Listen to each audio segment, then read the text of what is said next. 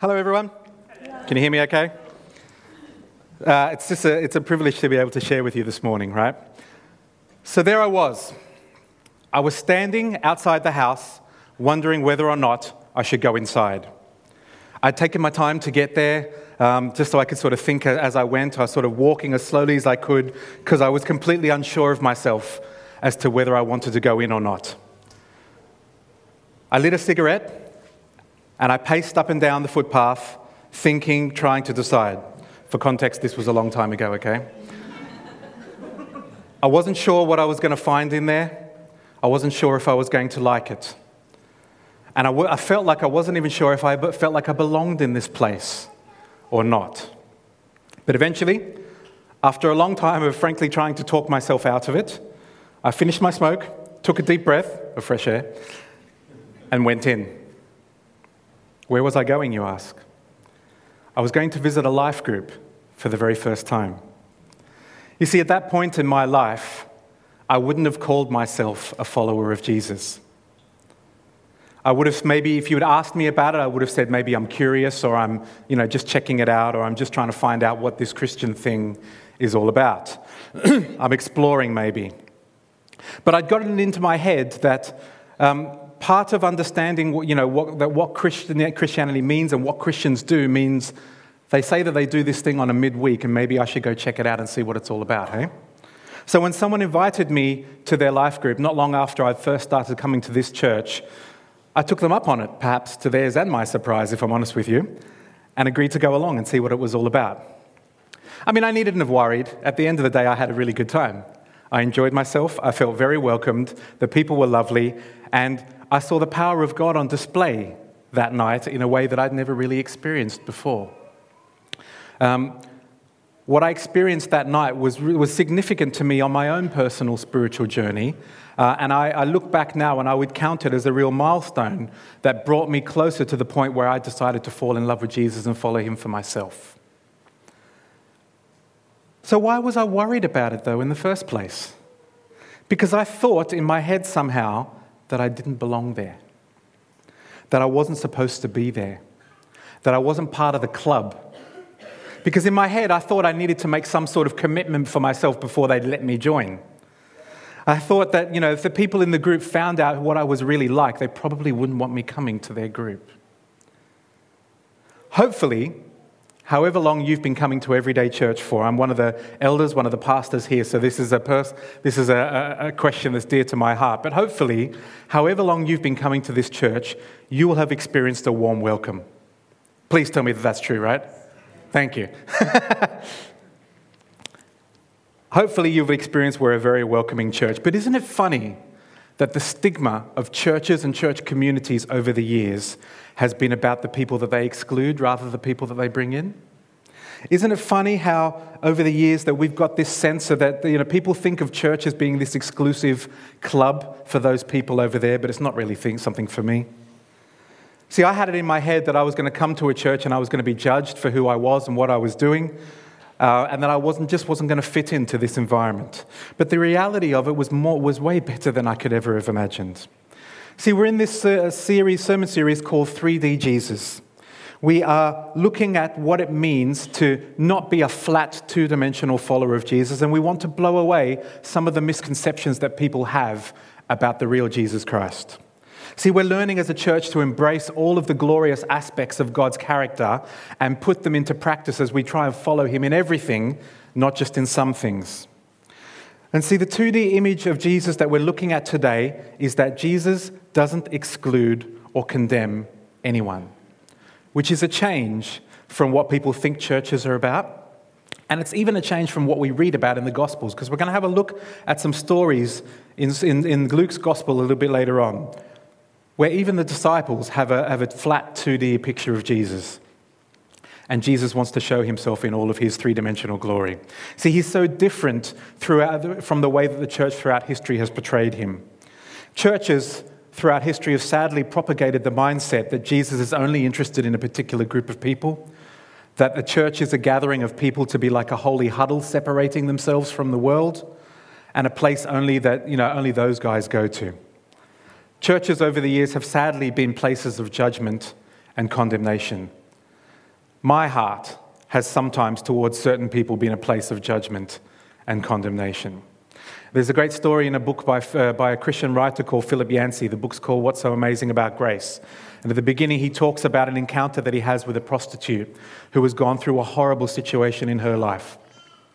And not knowing what to say to her, he says offhandedly, Have you ever tried going to a church?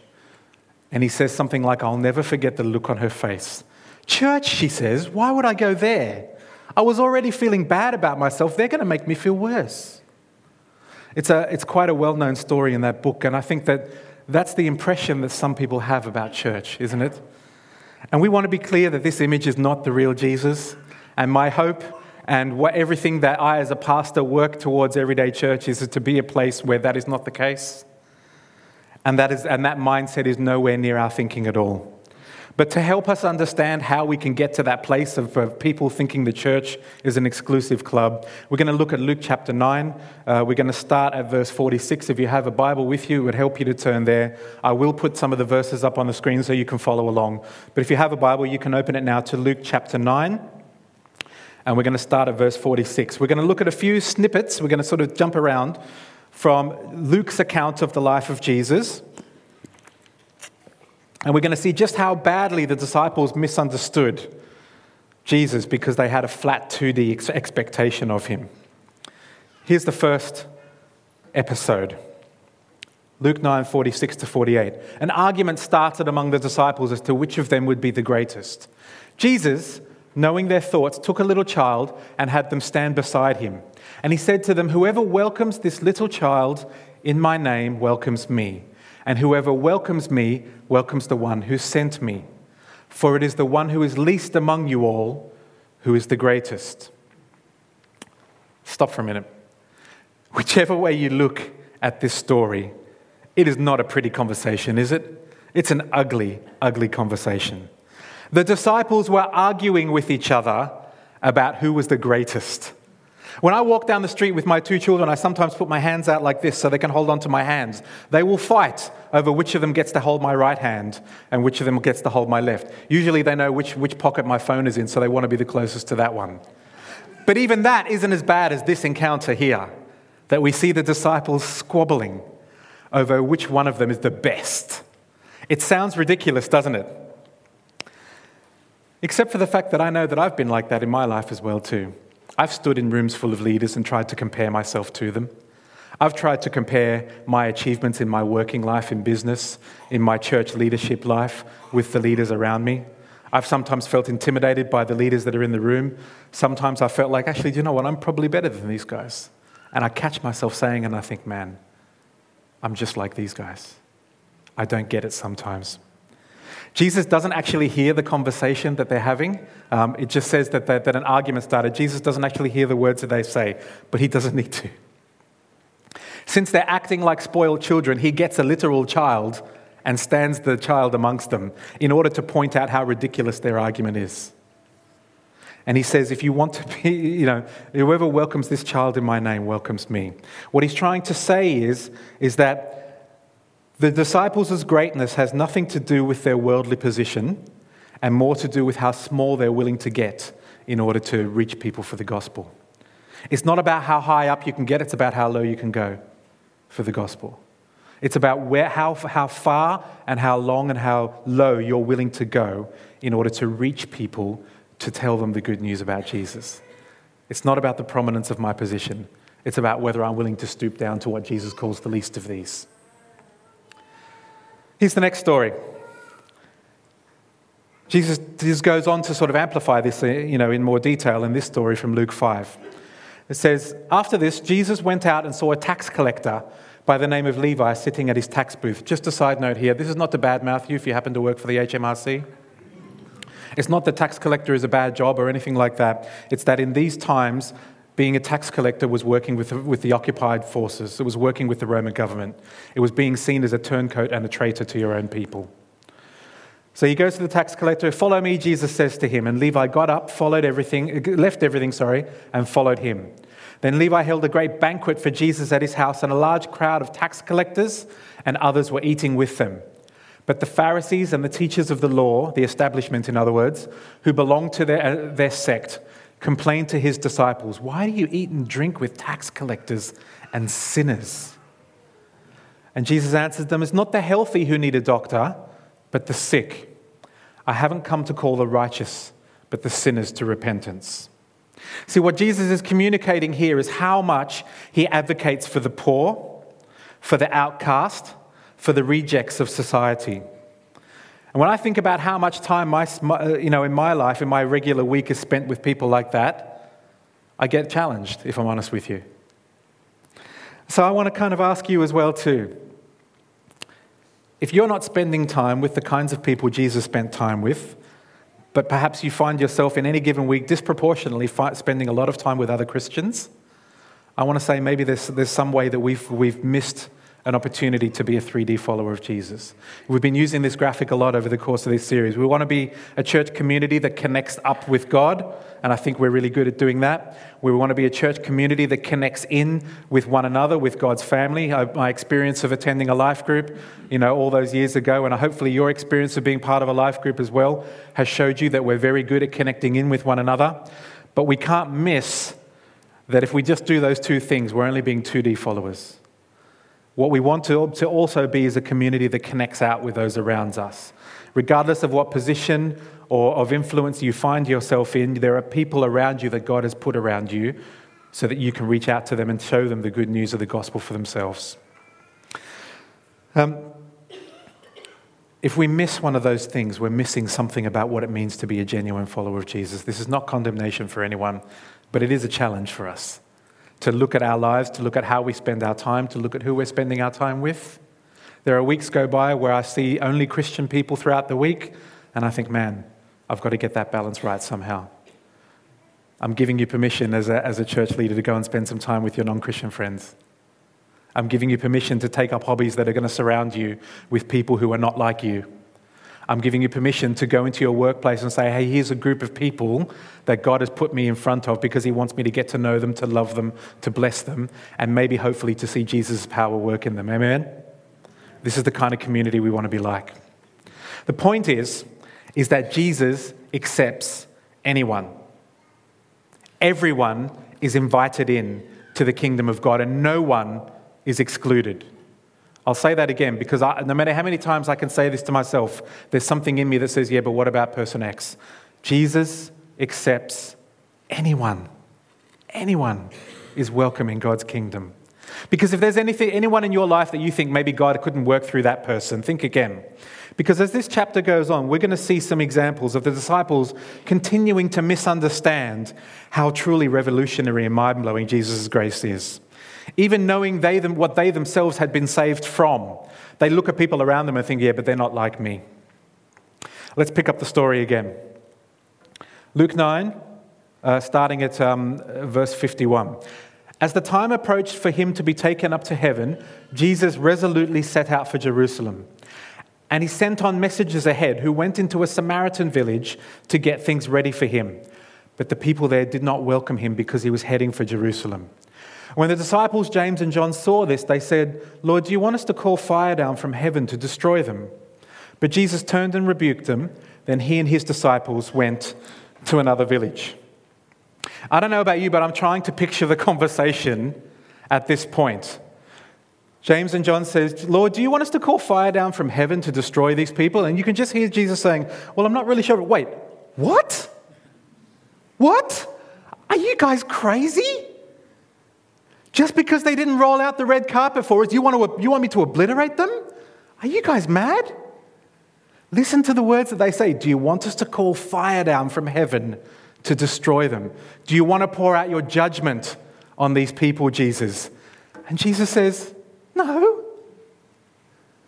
The amount of restraint that Jesus shows here is extraordinary. Notice how he diffuses the situation. He rebukes the disciples, I would too, just, just quietly. And then to diffuse the situation, he says, maybe we should just move on and go somewhere else. It's incredible the mindset that the disciples had that, like, maybe anyone who, who opposes Jesus has to be destroyed. Do we think like that sometimes in our lives? Do we think about people who are actively opposing Jesus? Do we think, man, these people need to be destroyed? Or do we look at them with the love and compassion that Christ had for them? If we jump, it sounds ridiculous that they would even make a suggestion like that. But jump back a verse in the story, and we see something really extraordinary. Luke 9:49, Master, John says John, we saw someone driving out demons in your name, and we tried to stop him because he's not one of us. Don't stop him, Jesus said, for whoever is not against you is for you. And here's where I think Jesus gets really revolutionary. Because it looks like he's actively encouraging people who say that they're doing things for God, but who are not actively following him. Do you see what's happening here? That's mind blowing when you think about it. And to help me illustrate this in a bit more detail, here's a reference I never thought that I would ever get to use in a sermon. Who can tell me who this is? Kanye West. Malcolm. Malcolm knows who Kanye West is. Solid. All right. For those of you who don't know, this is American rapper Kanye West. Uh, you may know him as a rapper. You may know him as being married to Kim Kardashian. You may never even heard, have heard of him. That's okay too. Um, Kanye caused a bit of a stir recently, and we'll get to that in a moment.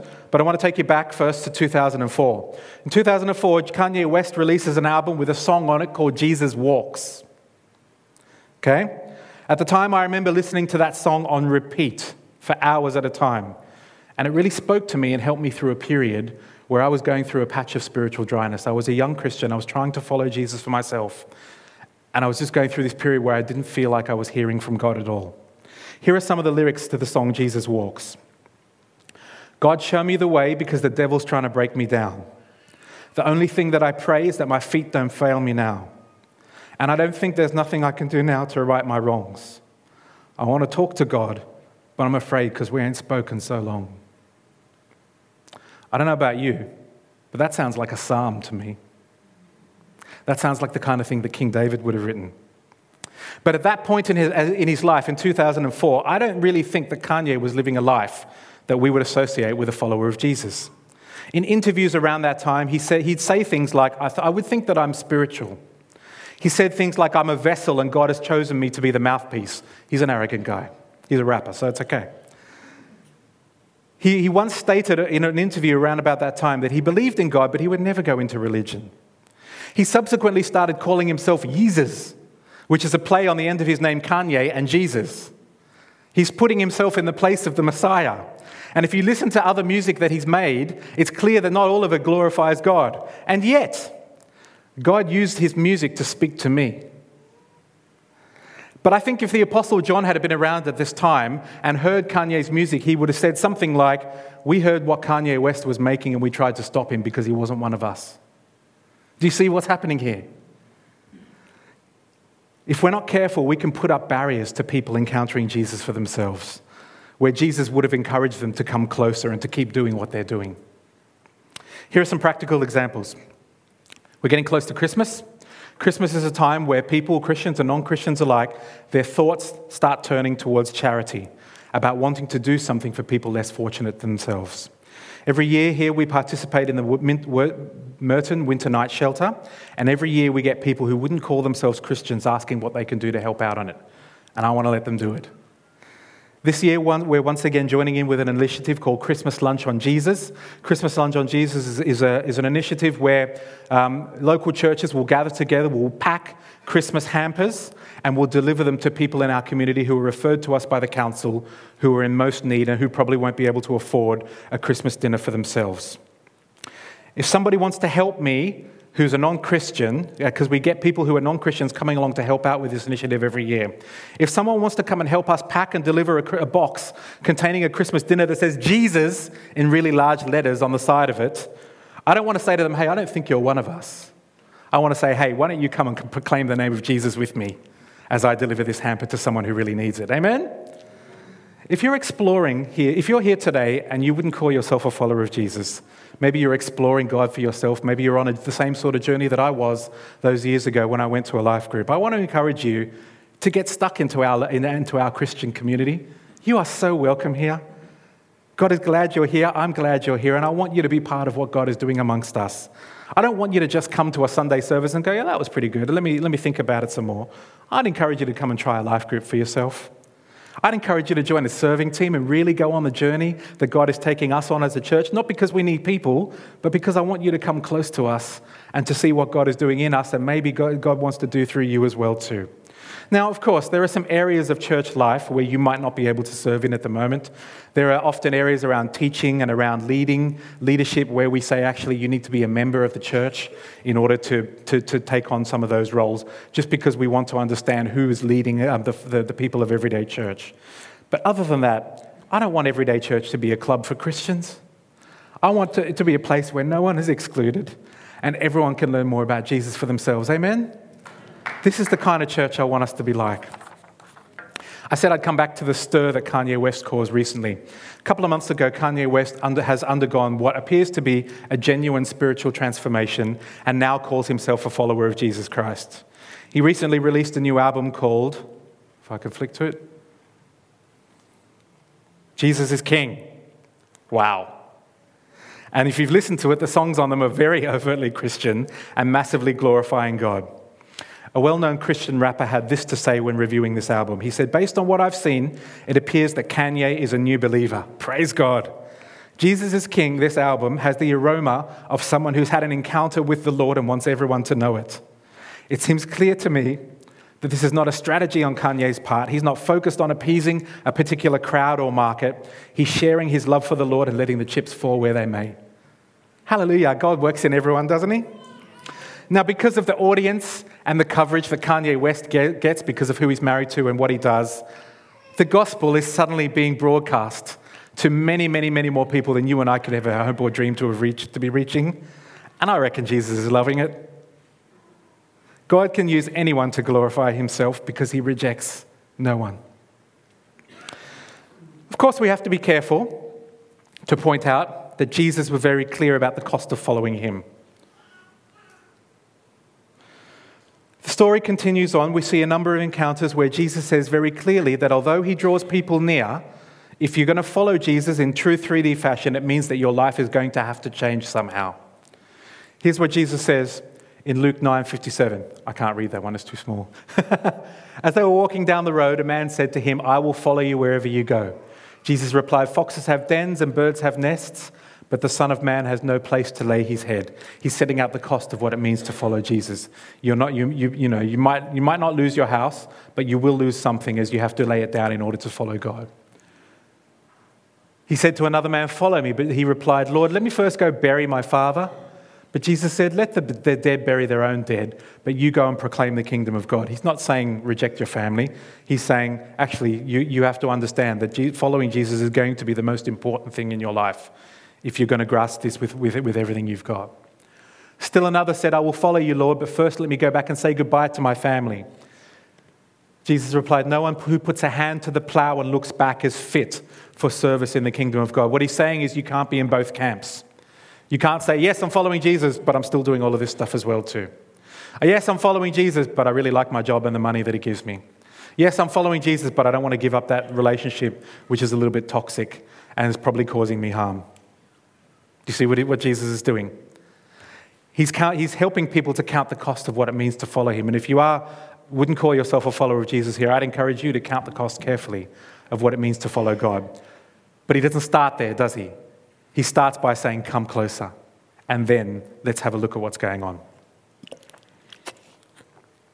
John 3:17 says God for God did not send his son into the world to condemn the world but to save his son through him. What we discover is, is that Jesus never rejects people, people reject Jesus. In, this, in some of these encounters, these people walk away sad because they've looked at Jesus and said, I can't commit to that. And they walk away. Jesus doesn't reject them, um, he, they reject Jesus. See, at Everyday Church, we want to be a church that draws people in and doesn't keep people away. To try and summarize this for you in a nice way, um, if you've done the membership course here, you'll have heard us talk about the, this concept using the medium of fruit. So that's what I'm going to do today. You will have heard us talk about coconuts, peaches, and tomatoes. If you've done the membership course recently, you will have heard us talk about this. See, some churches can be like coconuts. Coconuts are hard, they've got a tough exterior. They're very, very hard to penetrate. I'm, just, I'm worried if I do this too hard, I might get coconut juice all over myself. They're very, very hard exterior. They're exclusion, exclusionary, aren't they? They are tough to penetrate, they are tough to get into. See, the Pharisees in Jesus' time would have called them, would have identified strongly with being a coconut community. They wanted people to, act, to get their act together before they came and joined them. They put rules and regulations on people and said, You can't be one of us unless you follow all of these things. They created a tough exterior that was hard to penetrate because they wanted to create a sense of us and them. This is us, and all of these people are, are, we're protected from them by this tough exterior. And in the passages we looked at today, even though the, even the apostles thought that they were something resembling a coconut community, because they kept actively trying to block people who were coming closer to God. Coconut communities often connect very well up with God, but not in with, with each other very well, since they tend to be full of hypocrites. And since everyone's so obsessed with keeping the rules that they don't really love one another very well, and they're really bad at connecting out with the world around them because they communicate this sense of exclusion. What do you notice about a coconut once you get inside of it? It's hollow. It's hollow. There's nothing there. There's just coconut juice liquid in there. But the inside is hollow. And that's because if you get into the middle, you find out there's nothing holding you there except for rules and regulations and hypocrisy. People don't stay in coconut communities for very long because they're like, I can't keep this up. And actually, when I got to the middle, I found out that the leaders were just as bad as I were, and they just pretended that they were different. Yeah? Um, it has no substance, and likewise, communities that work on exclusion lack substance in the middle because they put unreasonable expectations on people. Nobody wants to be a part of a community like this. Um, Jesus himself had plenty to say about, about people that were like this in Luke 11. He says, Woe to you who put tithing on your spices and yet put such unreasonable expectations on people. Jesus says in Luke 11, You yourselves, talking to the Pharisees, have not entered into a relationship with me, and you've hindered those who are trying to enter. Coconut communities stop people seeing the real Jesus for themselves. Religion doesn't save. In response to coconut communities, some churches can go the other way and be like a tomato. What do you notice about a tomato as, as different to a coconut? It's a very soft exterior, right? It's easy to get into, but look what happens it's just as easy to get out of as well too. It's not just soft on the outside, it's soft all the way through the middle. Tomato communities are very welcoming. They're easy to get into. There are places where they'll tell you that there's no judgment here, which is great, a great thing to hear. But at the same time, there's no challenge on counting the cost of following Jesus, is there? There's no sense of expectation that you can change. There's no sense of expectation that Jesus wants to do a work in your life as you come in and be a part of these communities. They're easy to fall into and easy to fall out of because there's nothing keeping you in the center. You can belong without believing, and you can slide out just as easily as you slide in. We don't want to be like that at Everyday Church either. We want to be something a little bit more like this. This is a peach. We want to be a peachy community. I think it's peachy. Actually, that's what this message is called peachy. A peachy community is just as soft and welcoming on the outside as a tomato community, so it connects out very well with the world around them.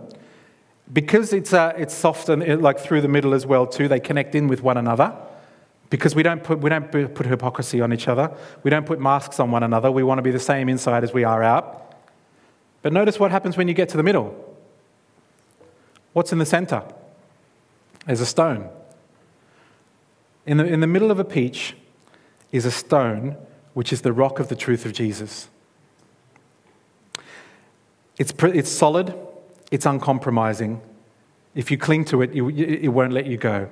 It's hard to break down, but it's always presented in the context of a loving relationship with Jesus. We don't start with hardness on the outside. We start with softness, with welcoming, with engagement, with come. And then we say, if you're going to follow Jesus, there's a, there's a tough cost to this. But Jesus is the rock and he's going to sustain you through it.